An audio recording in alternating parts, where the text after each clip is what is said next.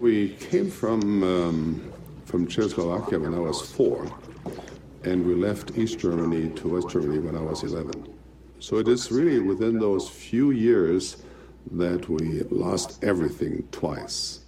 I remember uh, walking by the uh, places where the Russian army was cooking for their soldiers, and they were throwing out the garbage into big garbage cans. And I, I saw there through the fence, I saw things where I, I, would have loved to have, you know, which they threw away.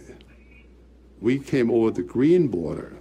My my sister went uh, on a train, and this train had the doors locked because it had to go through West Germany for for a short trip, and and my sister plus I think three other girls they they paid a, the conductor to open the door, and uh, while it was going through the West German part, and they jumped off then into West Germany.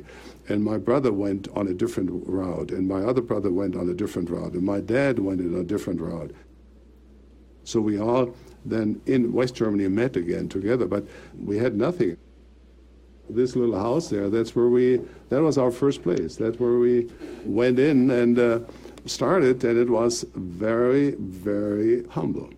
But it, we had a, a, roof over our head, and uh, I went to school, and, and of course, for the people there, it was difficult because all of a sudden came all these Germans from East Germany and and looked for places and, and were there.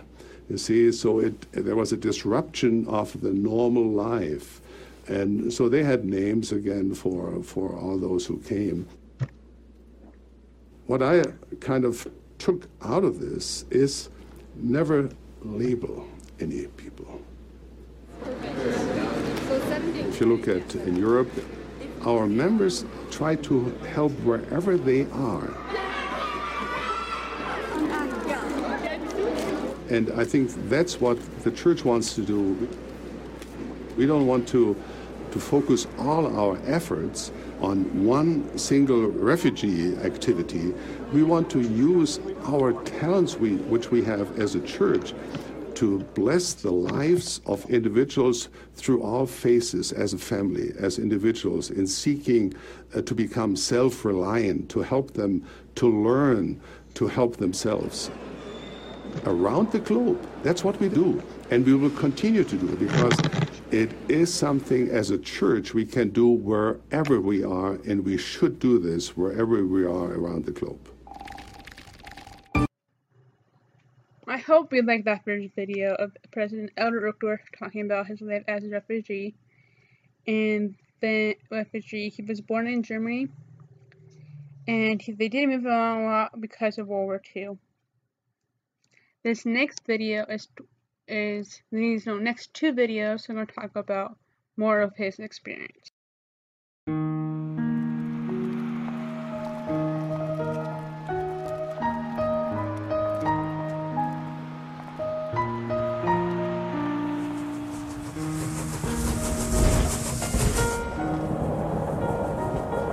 Toward the end of World War II, my mother decided to flee to Germany where her parents were living.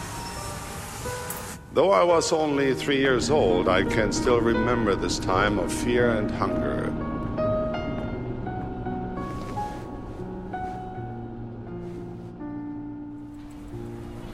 Along the way, the train stopped occasionally to get supplies.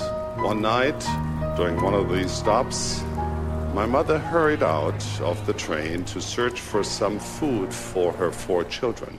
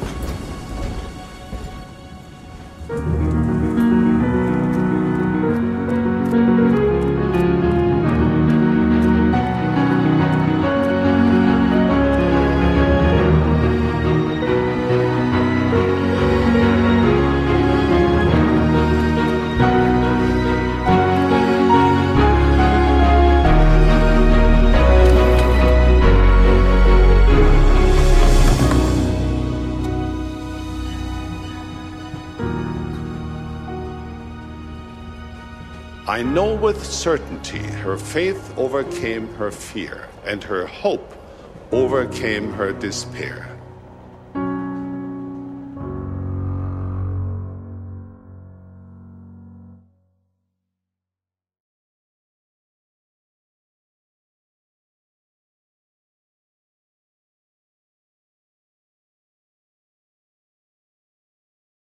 I grew up in Zwickau, in the former East Germany.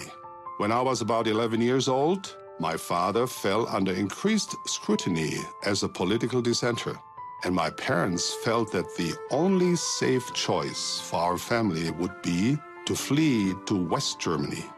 It was decided that the best plan was to leave at different times and follow different routes to the West, leaving all our belongings behind. I was the youngest child, and my mother decided that she and I would walk across a mountain range separating the two countries. I remember that she packed a lunch as if we were going for a hike or a picnic in the mountains. We took a train as far as we could and then walked for long hours, getting ever closer to the West German border. I could sense my mother's anxiety. She observed the area intensely to see if we were being followed. With each step, her legs and knees seemed to become weaker. I helped carry her heavy bag filled with food, vital documents, and family photos as we climbed up one last long hill. Surely, she thought, we had passed the border by now. When she finally felt safe, we sat down and started to eat our picnic lunch. For the first time that day, I am sure she breathed more easily.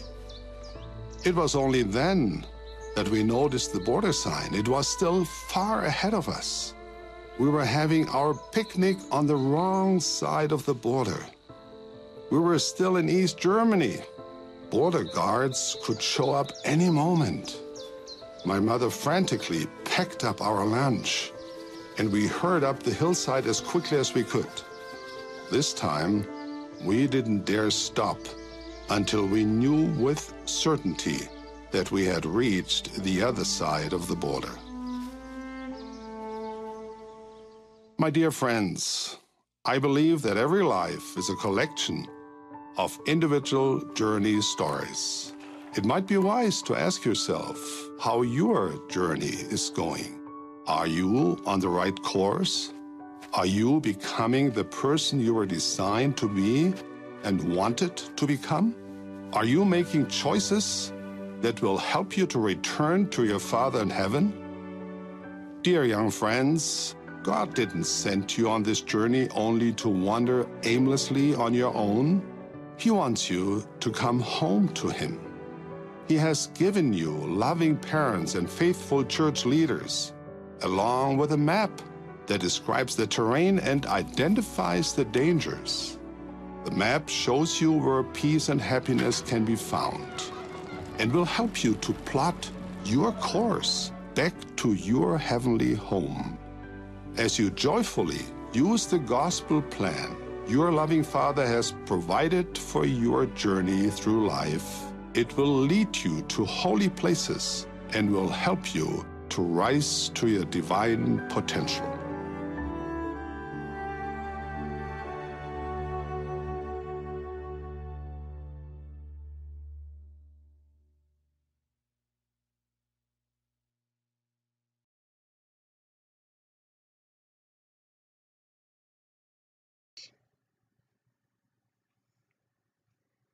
Okay, hopefully those give you some insight on his life a little bit. But he um is from Germany. He was born to Karl Albert and Hilga Hilgard Hilga Umten Uchtdorf. Sorry, I don't speak German. In 1940. In 1947, when he was seven years old, because you know, 40, 47, 7, yeah. Anyway, uh, he became members of the church in Zinkwa, Z W I C K A W. And I get earlier we learned that because of World War II, they fled, they fled, they moved around a lot. But in 1959, he he got into engineering, and he became an Air Force pilot. Now I think I'm going to add a little a video of him talking about his love story, of how he met his wife. And then the video after that one would talk about more of the love story. This will be two separate videos talking of him talking about his love story. This truth is illustrated in the experience of two young missionaries serving in Europe in an area where there were few convert baptisms. I suppose it would have been understandable for them to think that what they did wouldn't make much of a difference at all. But these two missionaries had faith, and they were committed. They were committed to work. They had the attitude that if no one listened to their message, it would not be because they had not given their best effort. One day, they had the feeling to approach the residents of a well kept four story apartment building. They started on the first floor and knocked on each door, presenting their saving message of Jesus Christ and the restoration of his church. No one on the first floor would listen to them. How easy it would have been to say, We tried, let's stop right here, let's go and try another building. But these two missionaries had faith, and they were willing to work. And so they knocked on every door on the second floor. Again, no one would listen. The third floor was the same, and so was the fourth. That is, until they knocked on the last door of the fourth floor. When that door opened, a young girl smiled at them and asked them to wait while she spoke with her mother. Her mother was only 36 years old, had recently lost her husband, and she was in no mood to talk with Mormon missionaries. So he told her daughter to send them away. But the daughter pleaded with her. These young men were so nice, she said.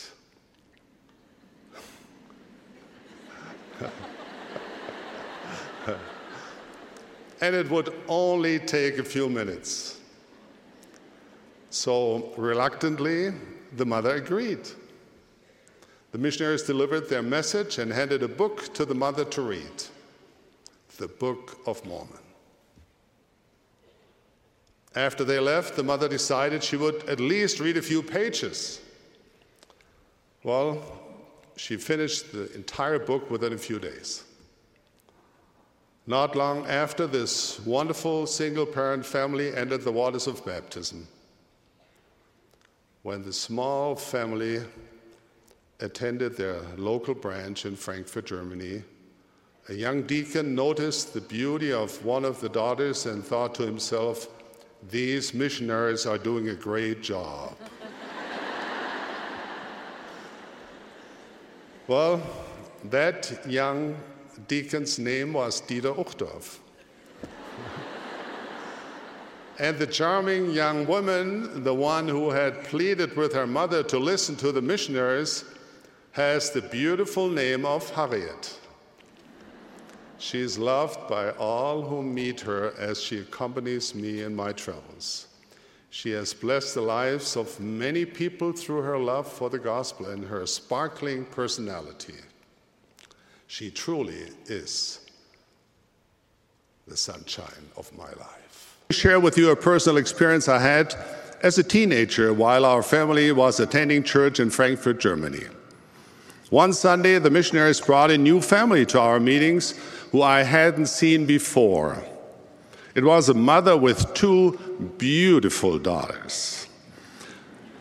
I thought that these missionaries were doing a very, very good job. I particularly took notice of the one daughter with gorgeous dark hair and large brown eyes. Well, her name was Harriet, and I think I fell in love with her from the first moment I saw her. Unfortunately, this beautiful young woman didn't seem to feel the same about me.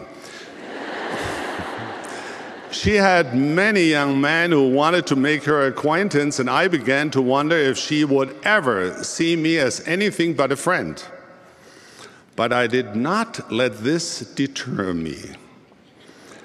I figured out ways to, bear, to be where she was.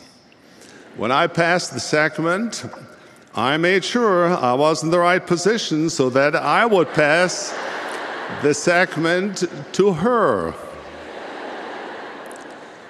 When we had special activities at church, I rode my bike to Harriet's house and rang the doorbell.